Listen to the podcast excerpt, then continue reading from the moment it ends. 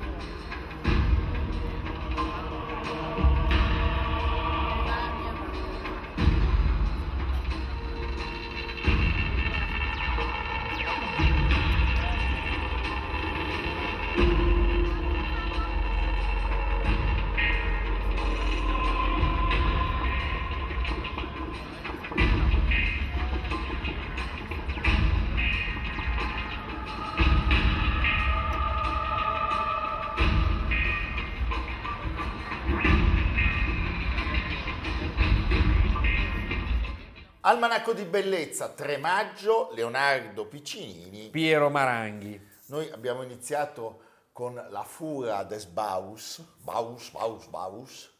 Perché, Scusa lei. Perché, perché andiamo in Spagna, Leonardo. 3 de Maio. 3 de Maio, eh? E, e facciamo anche il balletto, eh? Va bene. Adesso io vado a mettermi le scarpe con i tacchi Sì. e una gonna rossa.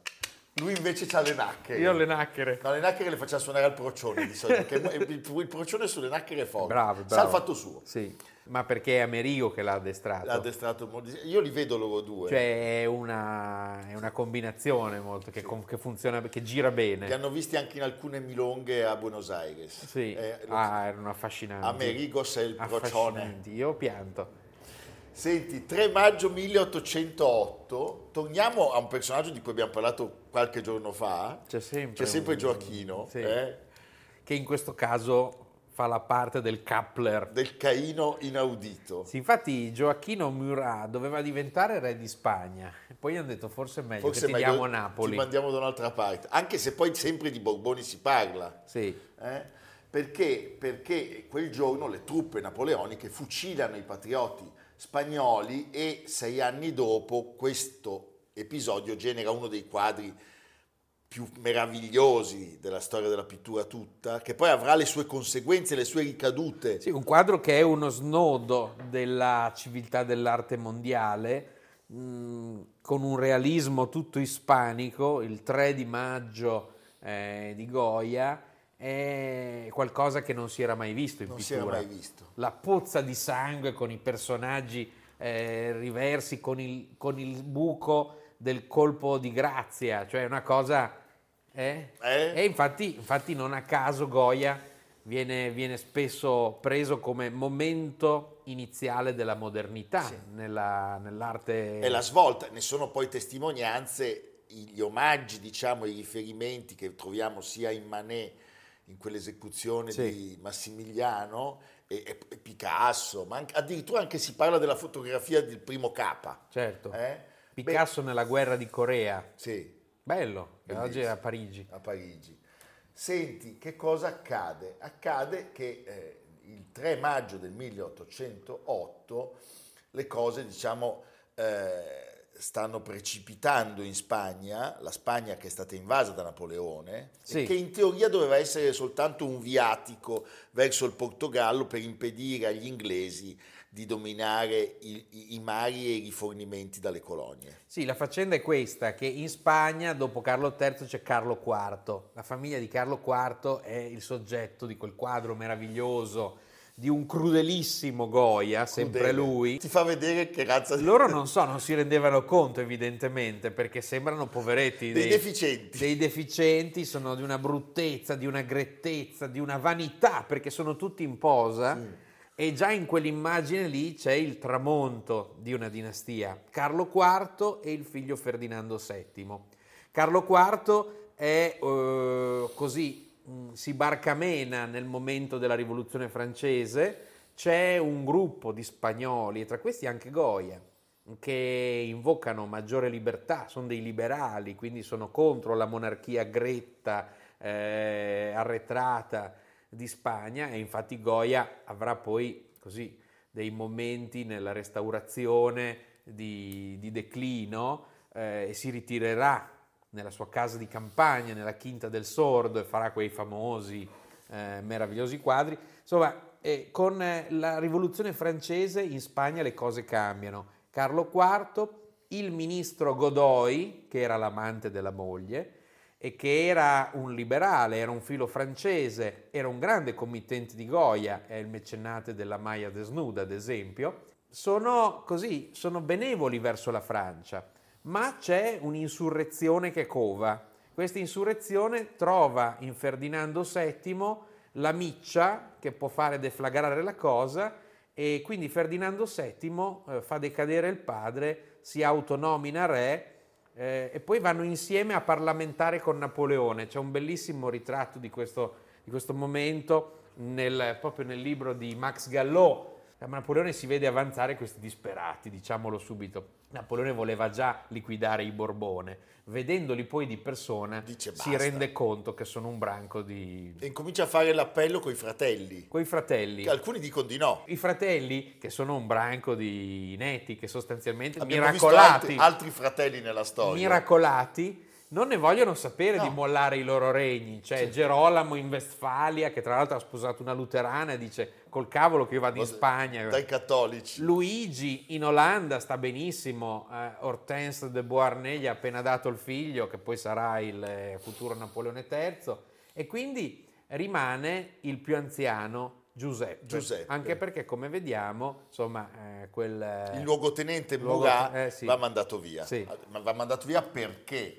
Perché eh, a un certo punto la situazione, come abbiamo anticipato, precipita e la sua ferocia nel reprimere la rivolta spagnola eh, diventa una ferita non più sanabile, cioè lui non può, restare, non può restare in Spagna. Anche perché ricordiamolo, i rivoltosi all'inizio, e ce lo fa vedere anche Goya, non c'avevano niente, avevano i coltelli. sì, Questi, cioè, Tutto nasce il primo maggio alla Puerta del Sol, famoso centro di Madrid, si radunano questi rivoltosi, il giorno dopo, il 2, danno vita a una vera e propria sommossa e i soldati francesi addirittura vengono sgozzati, questo che fa degenerare la cosa.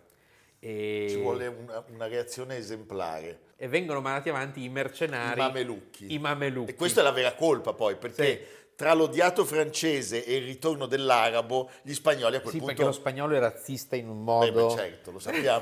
Anche le colonie spagnole sono razziste. Se tu vai in Argentina, Spagnolo. terra che noi amiamo Sì. incondizionatamente, guardano quelli di quei La portoghesi. servitù è sempre di colore. Sì. Anche a Cuba, persino a Cuba, nella Cuba di Castro, la servitù è di colore. Io mi ricordo quando andammo con eh, Filippo a fare delle riprese, alla fine ci fu la foto di gruppo con questi artisti che dovevano essere l'anima liberale. E Filippo disse: Ma facciamo venire anche la cameriera nella foto? No, no, no, no, si no. può. No, per loro è una cosa pazzesca. Senti, e, e tra l'altro Goya di- dipinge anche il 2 di maggio, cioè la carica dei Mamalucchi, che oggi è un quadro che possiamo vedere al Prado, e però il bilancio dei morti è un bilancio spaventoso.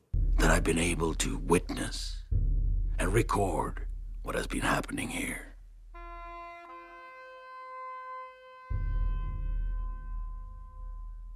These are French soldiers, the Mamelukes, special cavalry recruited from Egypt by Napoleon to help liberate Spain, to bring us the noble ideas of the French Revolution liberty, equality, brotherhood.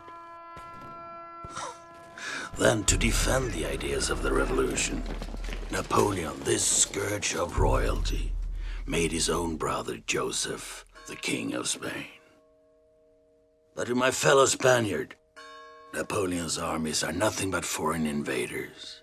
Allora, noi sappiamo che ci sono degli episodi di eroismo, eh, ma i francesi hanno talmente la superiorità sia degli armamenti, diciamo, della, della dotazione militare che eh, del numero, dell'organizzazione, eh, da non avere nessun problema a reprimere con estrema violenza e col sangue eh, la rivolta spagnola.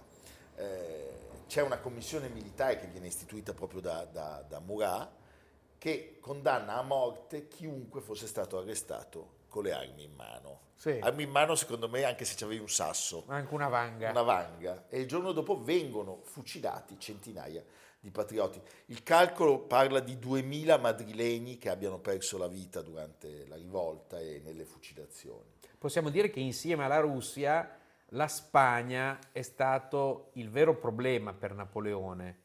Cioè una terra, intanto perché c'erano gli inglesi che finanziavano Eh. le rivolte, c'era Wellington che poi arriverà e ci sarà poi, e c'era stato anche il disastro di Trafalgar proprio che aveva coinvolto la, la marina spagnola insieme a quella francese perché erano alleati Spagna e Francia e veramente sulla Spagna non riuscirà mai ad averla vinta. Sì, non c'è complicità da parte degli spagnoli, No. da dire, quella che invece troverà in alcune parti dell'Italia. Totalmente. E tornando a Goya, è lui stesso che anni dopo la fine eh, del periodo napoleonico in Spagna produce questa serie incredibile Bellissime, di le incisioni. 82 incisioni sulla guerra, poi il titolo è I disastri della guerra. dove lui ferma queste- questi momenti di crudeltà, di disperazione, l'impiccagione, la morte, sono incisioni che vengono realizzate in quegli anni, In quegli anni. ma verranno poi pubblicate molti anni dopo. 1863. Sì, sì, quando Goya è già morto e Censura. quando è già tutta un'altra storia. Anche perché effettivamente, questo va detto, quando Ferdinando VII torna sul trono dopo la sconfitta di Napoleone, le opere di Goya non trovano immediata esposizione proprio perché hanno ancora quel respiro liberale che andava in qualche modo eh, occultato. Gli unici che se la cavano bene sono i sovrani, nel senso che a Carlo IV Napoleone regala Compiègne e Chambord dopo un periodo trascorso a Fontainebleau e una rendita molto importante. Ferdinando VII, che era più giovane, viene messo nelle mani di Talleyrand nel suo castello di Valençay, dove c'era il più grande cuoco d'Europa, quel famoso Carême. Carême. Quindi insomma, feste, balli, donne. E Gioacchino viene spedito a Napoli, Sì. dove appunto avverrà tutto quello che abbiamo raccontato pochi Certo. giorni fa. Anche lui non farà una bellissima fine, ma, ma questa è un'altra vicenda.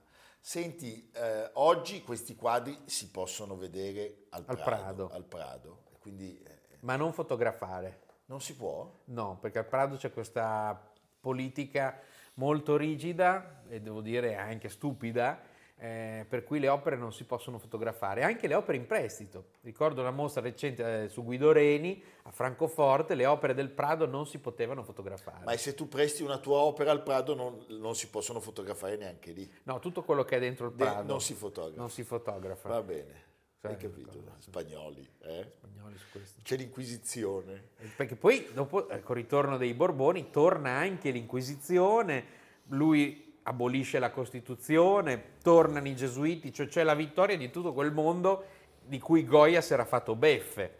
Va bene Leonardo, abbiamo un ultimo contributo.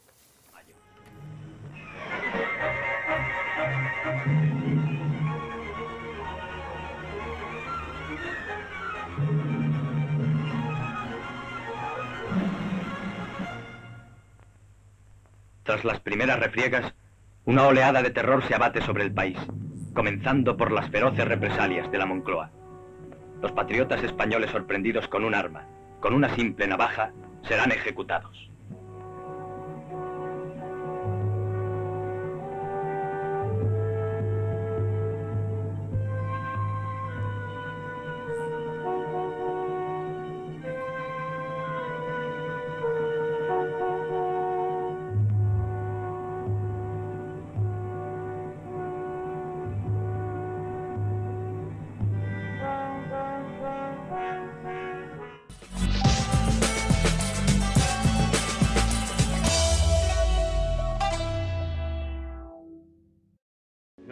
Special music for each holiday. This sort of gives me a chance to keep a little promise I made to myself. I said I was going to sing this song at the end tonight. I'm dreaming of a white Christmas, just like the ones I used to know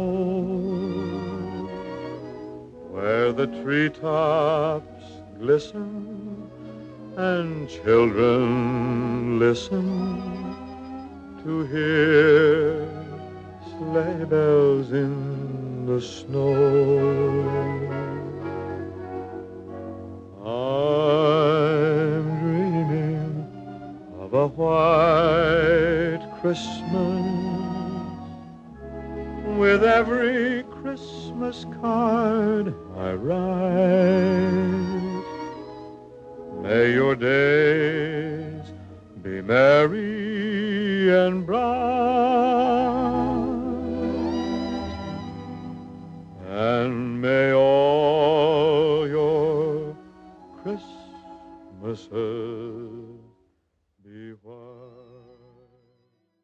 Senti Leonardo, White Christmas è Bing Crosby Sì. o viceversa.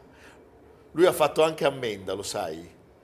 Dice che all'inizio non aveva capito quanto fosse definitivo questo, questo brano, che non ha scritto lui perché è di, è di Irving Berlin, Certo. E- Ed è la canzone, credo, più venduta nella storia del mondo. 50 milioni di... È il singolo più venduto nella storia del mondo, 50 milioni di copie, 50 milioni. eh? E Bing Crosby ha dato quella sua voce calda, baritonale, in prestito per immortalarlo in eterno. Nel film La taverna dell'allegria, 1942, titolo originale Holiday Inn, Holiday Inn. come gli alberghi. Come gli alberghi. Film con Fred Astaire. eh? Eh? Senti, lui, Harry Lillis Crosby, nasce oggi, nel 1903, per una volta, Leonardo, siamo puntuali. Nello stato- Avrebbe 120 Sì. anni. Avrebbe 120 anni. eh, Guarda l'almanacco, sì, no. certamente, con Bob Hope. Sì. Eh, lo guardano insieme. Senti, dove era nato? Nello stato di Washington, che non è però vicino a Washington, No. ma è lassù in alto a sinistra.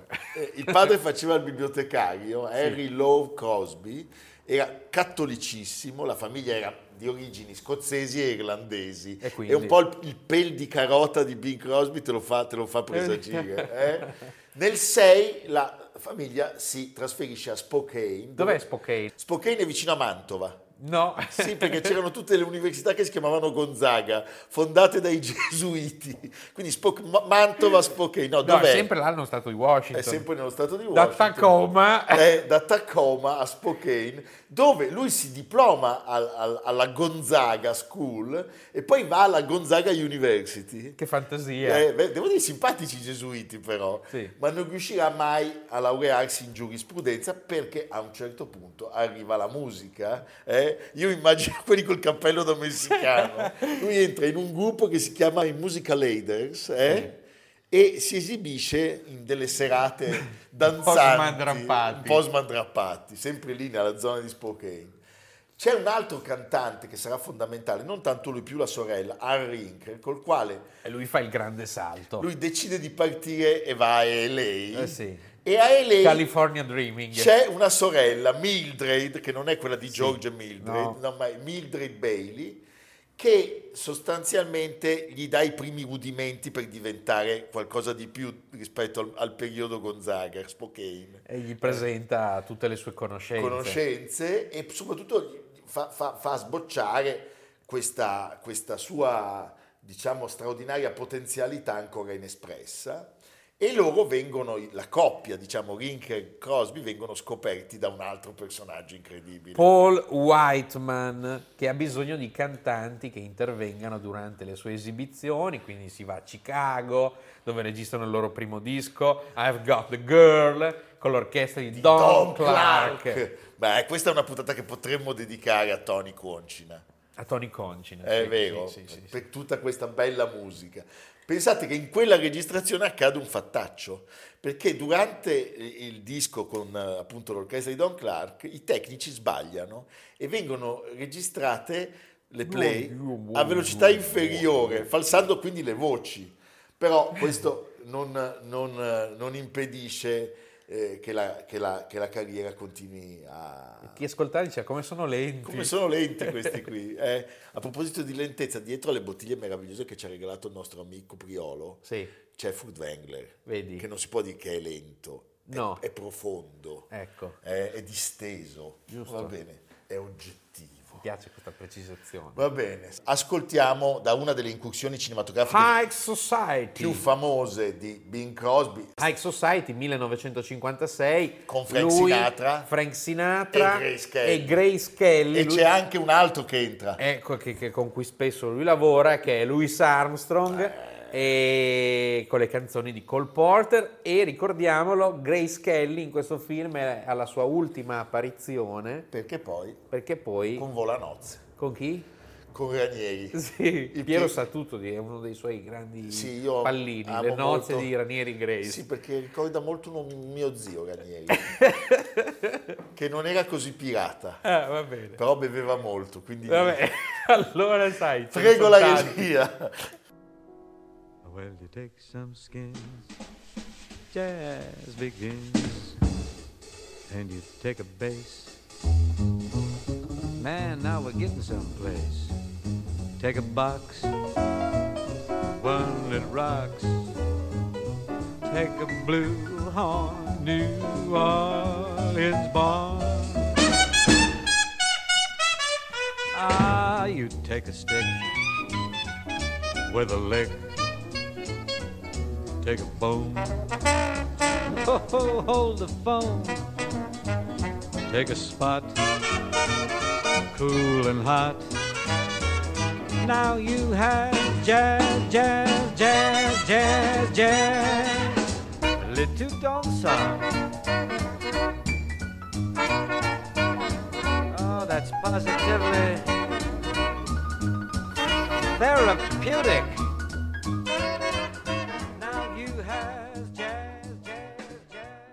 In questo film bevevano tutti, sia chiaro, Sì. eh, a incominciare da Frank.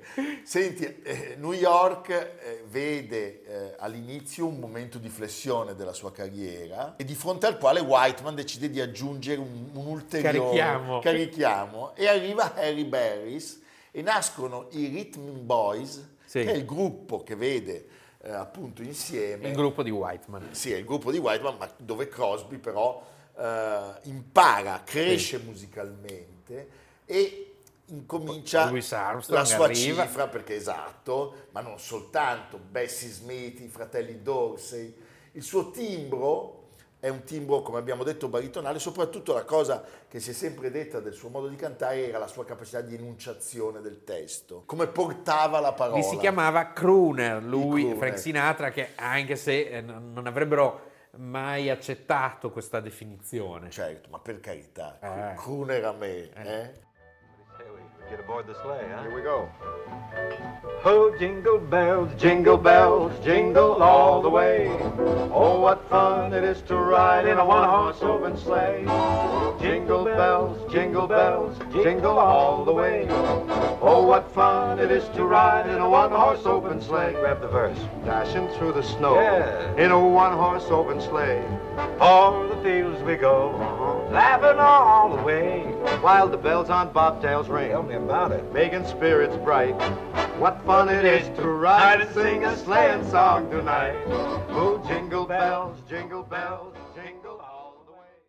Beh, vederli insieme è sempre una grande emozione e, E arriva al cinema. arriva al cinema e Con arriva subito 30. il botto, perché lui ha una serie di partecipazioni, se vogliamo, minori e, e poi questo signore si- fa, fa- fa il botto perché vince l'Oscar come miglior attore protagonista in un ruolo che gli resterà attaccato Il prete. il prete O'Malley. Sì, siamo nel 1945, e l'Oscar per La mia via di Leo McCarey. Siamo all'ultimo anno di guerra, quindi buoni sentimenti, armonia.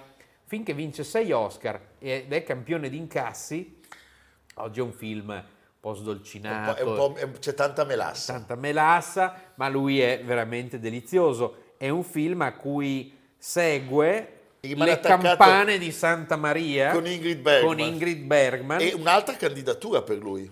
Sei nomination, eh, film altrettanto popolare, altrettanto lagrimoso. Morandini commenta: il tasso di sciroppo sentimentale è altissimo. Film natalizio a prova di bomba. A prova di bomba. Pensate che lui, dopo aver fatto il prete appunto due volte, va da un cardinale, dal cardinale Spellman, Sì. perché vuole divorziare. Ah, E gli dice, io vorrei divorziare dalla mia prima moglie. E il cardinale gli dice, ma tu non puoi, tu sei, tu sei O'Malley, non sei Bing Crosby. E, e- e O'Malley non può divorziare. Poverino. Poverino, è rimasto incastrato in questa tenaglia. C'è da dire che al cinema Bing Crosby avrà modo di lavorare con Billy Wilder, Frank Capra, Blake Edwards addirittura. il miele rende. Il miele rende sempre. Sì, eh. e quindi diventa popolarissimo. Sì. E poi non possiamo eh, non citare il sodalizio con Bob Hope.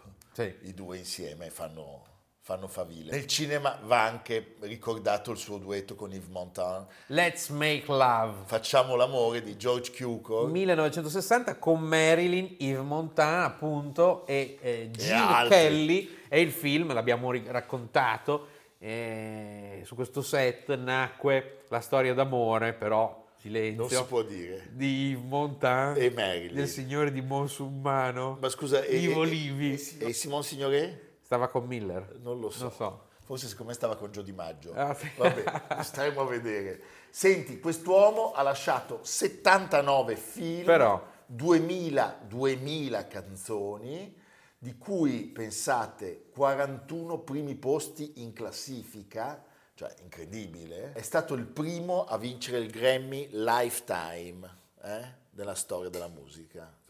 Un protagonista assoluto.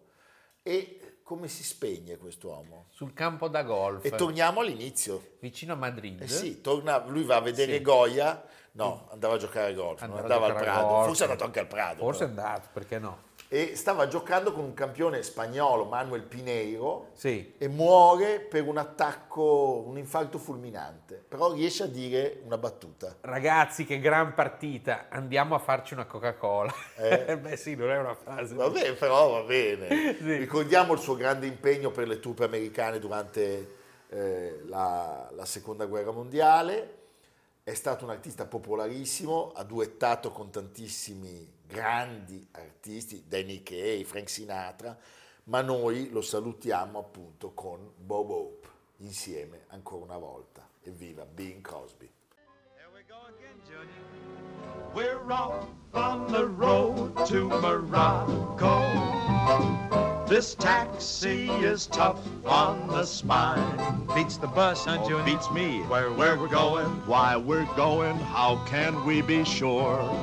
I'll lay you eight to five that we meet Dorothy Lamour. Yoo-hoo! Off on the road to Morocco. Hang on till the end of the line. I hear this country's where they do the dance of the seven bells. We tell you more, but we would have the censor on our tails. We certainly do get around. Like Webster's dictionary, we're Morocco.